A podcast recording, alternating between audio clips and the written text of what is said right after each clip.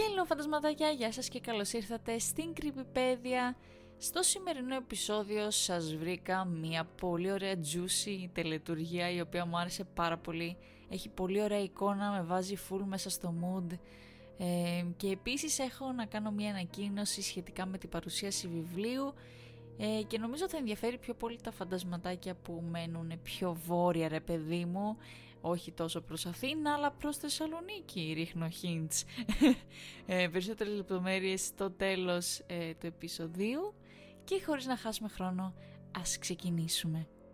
Ε, το πρώτο τελετουργικό για το οποίο θα μιλήσουμε λέγεται Mother Midnight. Τώρα στα ελληνικά πώς θα το μεταφράσουμε; Θα πούμε η μεσονύχτια μητέρα, η μητέρα τα μεσάνυχτα, ε, τέλος πάντων, μεσονύχτια man, whatever.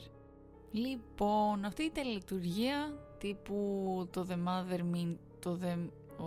Αυτή η τελετουργία το Mother Midnight έχει ως σκοπό κάτι πάρα πολύ συγκεκριμένο και αυτό είναι να μάθεις το πότε θα πεθάνεις. Οπότε θεωρητικά που εννοείται δεν τα δοκιμάζουμε αυτά. Αν κανείς πει ότι θα κάτσω να κάνω αυτή τη λειτουργία θα την κάνει ε, όντας ψυχολογικά προετοιμασμένος να μάθει αυτή την απάντηση. Ας μάθουμε λοιπόν πώς παίζουμε εντός πολλών εισαγωγικών αυτό το παιχνίδι πολλών, εντός πολλών εισαγωγικών. Θα χρειαστούμε τον παίκτη, ο οποίος θα μάθει εντός εισαγωγικών την αλήθεια, έναν βόηθο και τους θεατές. Οι θεατές δεν είναι απαραίτητοι, δεν είναι ανάγκη να υπάρχουν και να συμμετέχουν, είναι προαιρετικοί. Τι θα χρειαστούμε από υλικά ή το οτιδήποτε, θα χρειαστούμε ένα φακό, θα χρειαστούμε ένα σημαντικό αντικείμενο για τον ε, παίκτη, το οποίο προέρχεται από την ε, παιδική του ηλικία. Θα μπορούσε να είναι ένα λούτρινο αρκουδάκι, θα μπορούσε να είναι μια κουβερτούλα, θα μπορούσε να είναι μια αγαπημένη του έτσι κονσόλα, το οτιδήποτε σχετίζεται ξέρεις, με την παιδική ηλικία του ατόμου που θα πρωταγωνιστήσει στο συγκεκριμένο, στη συγκεκριμένη λειτουργία. Τώρα πάμε στο σημαντικό, το σημαντικότερο είναι από τα σημαντικά είναι το να βρούμε ένα μέρος στο οποίο υπάρχει μια πόρτα που μπορεί να ανοιγοκλείσει εύκολα και να βρίσκεστε και ο χώρος αυτός ας πούμε να είναι ένας που δεν θα ενοχληθείτε.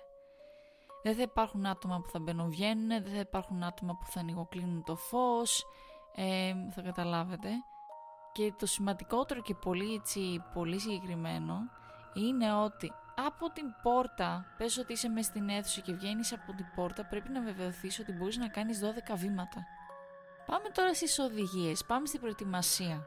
1. Αρκετές μέρες πριν αποφασίσεις ότι θα κάνεις αυτή τη τελετουργία, πρέπει να δεις και το αν ο καιρός εκείνη τη μέρα θα είναι καλός ή όχι.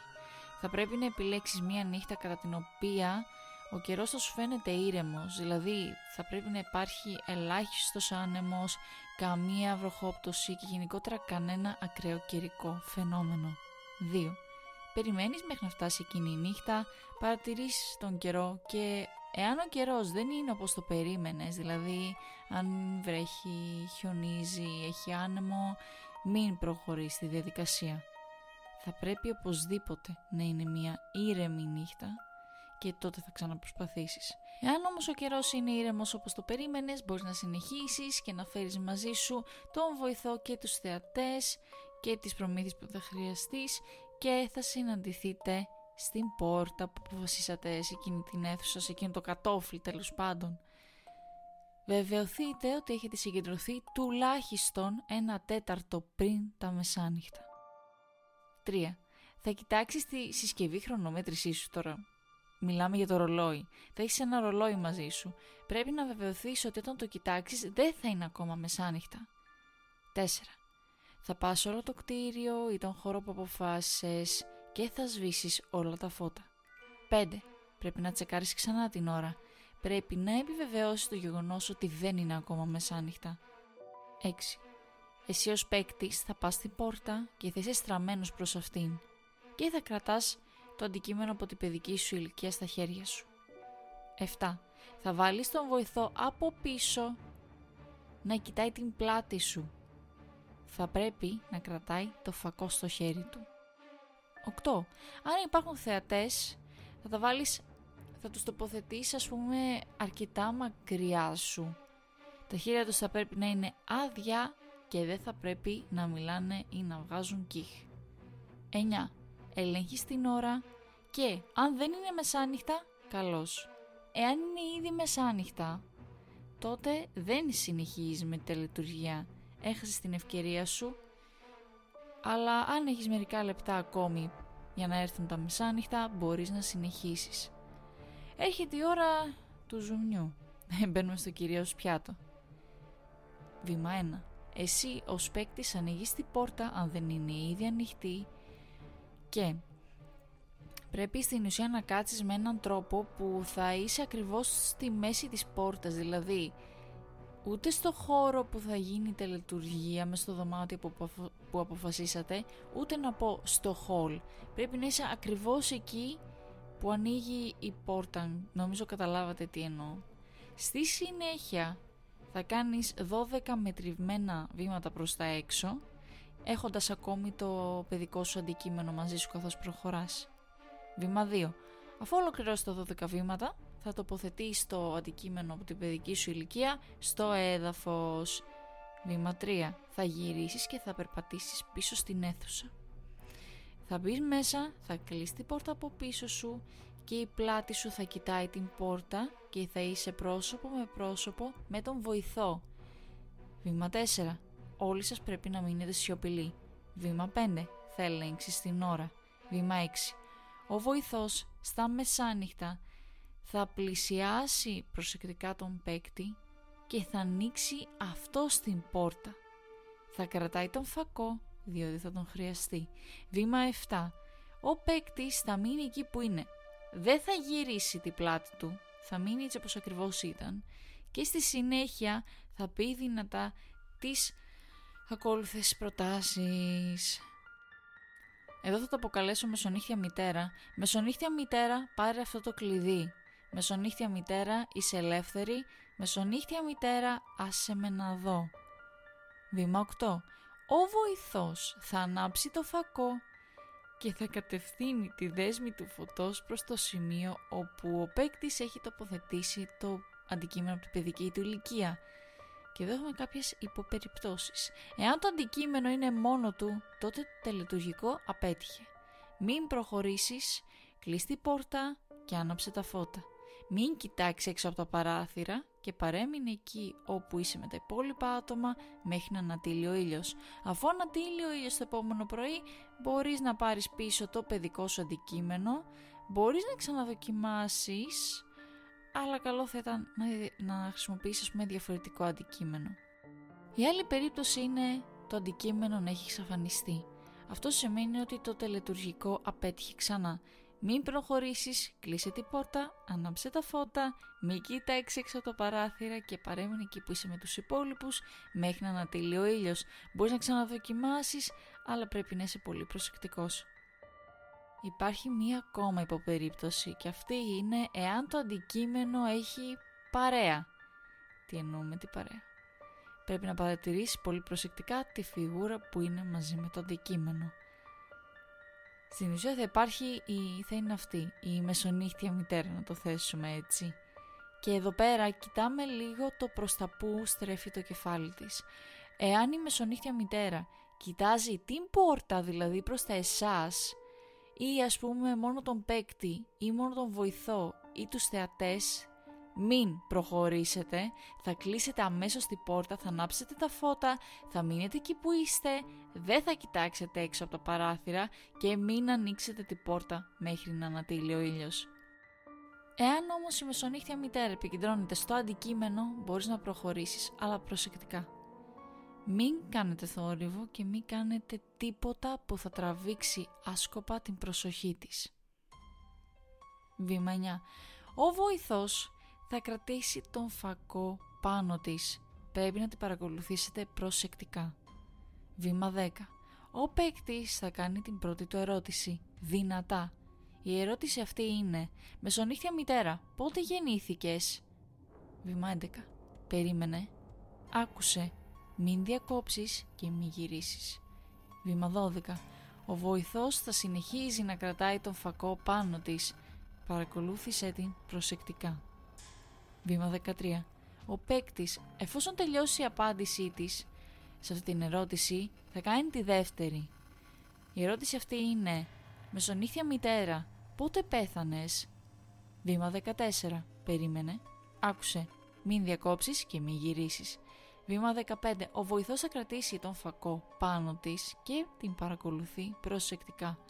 Βήμα 16. Ο παίκτης, εφόσον ακούσει την απάντησή της στη δεύτερη ερώτηση, θα κάνει την τρίτη.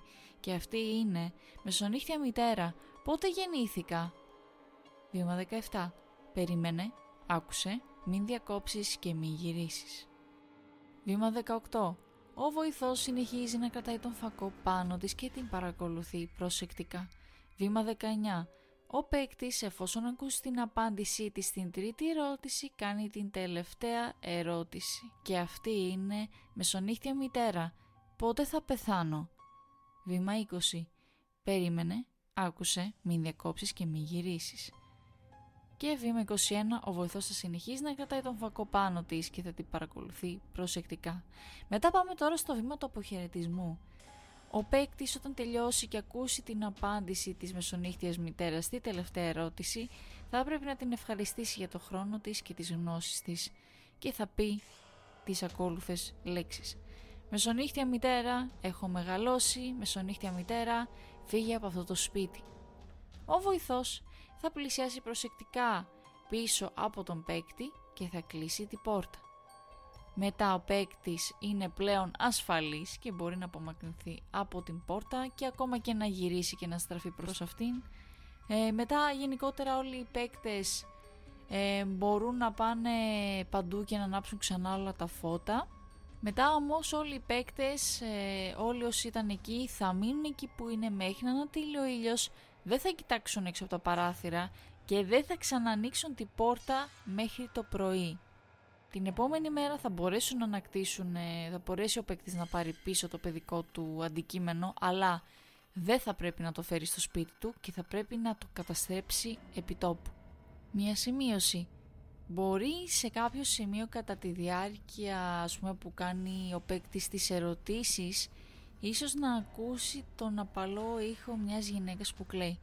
Κανονικά δεν πρέπει να είναι κάτι ανησυχητικό, απλώς δείχνει ότι είναι κοντά. Αν όμως ακούσετε τη γυναίκα αυτή να κλαίει, αφού τελειώσετε την όλη λειτουργία και έχετε κάνει τη φάση του αποχαιρετισμού, πρέπει να προσέχετε.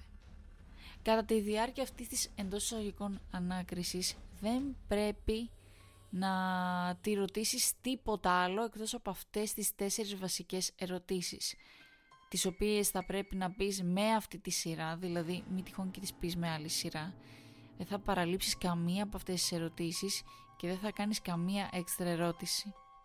Υπάρχουν κάποια red flags επίσης, τα οποία μας δείχνουν ότι ξέρεις κάτι δεν πάει καλά. Εάν σε οποιοδήποτε σημείο κατά τη διάρκεια της τελετουργίας η μεσονύχτια μητέρα κοιτάζει πάνω ή γενικά οπουδήποτε μακριά από το παιδικό αντικείμενο ή στρέφει το βλέμμα της προς την πόρτα στους παικτές ή μιλάει με οποιονδήποτε τρόπο και λέει πράγματα που δεν έχουν καμία σχέση με τις ερωτήσεις που κάνει ο παίκτης, αν αρχίζει να κινείται, ο Θεέ μου, ή συμπεριφέρεται με τον οποιονδήποτε τρόπο που δεν περιγράφθηκε, να το πούμε παραπάνω, σημαίνει ότι οι καμπάνες χτυπάνε κόκκινο και το παιχνίδι θα πρέπει να τελειώσει εκείνη τη στιγμή. Και για να το κάνεις αυτό θα πεις στον βοηθό να κλείσει την πόρτα να, βάλ, να κάτσετε όλοι οι παίκτες ε, μέσα σε εκείνο το δωματιάκι να ανάψετε όλα τα φώτα και να παραμείνετε εκεί που, που είστε ρε παιδί μου μέχρι να ανατείλει ο ήλιος. Πάλι δεν κοιτάμε έξω από τα παράθυρα και δεν ανοίγουμε με τίποτα την πόρτα. Όταν φτάσει το φως της μέρας μπορείς να πάρεις το παιδικό αντικείμενο το οποίο όμως θα το καταστρέψεις και θα το πετάξεις όσο το δυνατόν πιο μακριά από τον χώρο που παίξατε, όσο και από το σπίτι σου. Δεν θα ξαναφέρεις αυτό το αντικείμενο μέσα στο χώρο αυτό και δεν θα πρέπει να το φέρεις σπίτι σου, διότι δεν θα ήθελες να έρθει ψάχνοντάς το. Έτσι δεν είναι; Και λοιπόν φαντασματάκια το επεισόδιο φτάνει στο τέλος του. Ελπίζω να σας άρεσε αυτή η τελετουργία. Δηλαδή όταν το διάβαζα το έκανα εικόνα σαν να βλέπουμε ταινία ρε παιδί μου. Θα ήταν πολύ ωραία ταινία δράση αλλά σε μικρό χώρο κάπως έτσι. Και τώρα σκέφτεσαι μια γυναικεία φιγούρα ε, μεγάλης ηλικίας κατάλαβες και σκέφτομαι ο άλλος να κοιτάει από την πόρτα να την ανοίγει, να ανοίγει το φακό και να την κοιτάει και φαντάσου τώρα να γίνεται ό,τι γίνεται, να είσαι ο βοηθός έτσι και να πρέπει να ανοίξεις την πόρτα και να ανοίξεις το φακό και να βλέπεις ότι υπάρχει μια φιγούρα. Και αυτή η φιγούρα ήδη να σε κοιτάζει. Δηλαδή πεθαίνω. Ε, πεθαίνω πραγματικά. Δηλαδή το σκέφτηκα και ξέρεις το αίμα σου απλά κόβεται. Ε, ελπίζω πάντως να σας άρεσε πάρα πολύ. Ήθελα να σας κάνω μία ανακοίνωση. Ε, στο προηγούμενο ανέφερα ότι στις 17 Δεκέμβρη κάτω στην Αθήνα, στο Rockwood, ε, θα γίνει η παρουσίαση του νέου βιβλίου. Τον τίτλο δεν θα τον ε, πω ακόμη, είναι έκπληξη, θα, έρθει με, θα κάνουμε surprise στο Instagram παπάκι κρυβιπέδι για όσα φαντασματάκια ενδιαφέρονται να βρουν το podcast εκεί. Ε, απλά ήθελα να πω ότι όσα φαντασματάκια είστε πιο βόρεια ρε παιδί μου ε, να ξέρετε θα γίνει παρουσίαση και στη Θεσσαλονίκη και κρατήστε ημερομηνία Σάββατο 9 Δεκεμβρίου ε, κατά τις 7 ε, το απόγευμα 6.30-7 το απόγευμα ε, στο Bazaar Café το οποίο είναι εκεί κοντά Καμάρα ελπίζω να σας δω εκεί. Θα ανακοινώσω και τοποθεσίες και τα πάντα θα τα έχω στο Instagram, στα stories. Θα προσπαθήσω να τα ανεβάσω και εδώ για να τα έχετε όποιος ε, ενδιαφέρεται. Ε, θα χαρώ πάρα πολύ να σας δω εκεί. Ε, είμαι πολύ ενθουσιασμένη και αγχωμένη ταυτόχρονα. Θέλω πάρα πολύ όσοι έχετε καλή διάθεση ρε παιδί μου και δεν έχετε κάτι καλύτερο να κάνετε, θα χαρώ πάρα πολύ να έρθετε. Ίσα ίσα να περάσετε να πείτε ναι, για και να τα πούμε. Δεν έχει είσοδο εννοείται. Απλά μπαίνεις, παίρνεις ρε παιδί μου τη σοκολάτα σου, το καφέ σου, το τσαγάκι σου και κάθεσαι. Ε, ναι, είμαι αγχωμένη, ανυπομονώ. Είναι η πρώτη φορά που κάνω ever κάτι τέτοιο, οπότε θεωρήστε το λίγο και σαν events. Ένα event κάτω στην Αθήνα και ένα event στη Θεσσαλονίκη, δηλαδή wow, what; Ε, δηλαδή και εγώ τα ακούω σαν λες και είμαι εξωτερικός παρατηρητής, είναι πάρα πολύ περίεργο. Ε, αλλά ναι, αυτά ήταν που ήθελα να σας πω. Ελπίζω σαν φαντασματάκια είστε πιο βόρεια ρε παιδί μου να σας δω ε, στις 9 Δεκεμβρίου Σάββατο 6.30-7 το απόγευμα. Ε, θα έχω περισσότερες λεπτομέρειες κάτω στην περιγραφή μόλις ε, είναι όλα ξέρετε καθιερωμένα. Ε, τα έχω δηλαδή ε, full standard, είναι έτοιμα όλα και ναι, αυτά ήθελα να σας πω, ελπίζω να σας άρεσε και το επεισόδιο, ελπίζω να περάσατε όμορφα, να περάσετε όμορφα, να προσέχετε και αν είναι θα τα πούμε την επόμενη Παρασκευή σε ένα νέο επεισόδιο της Creepypedia. Bye bye!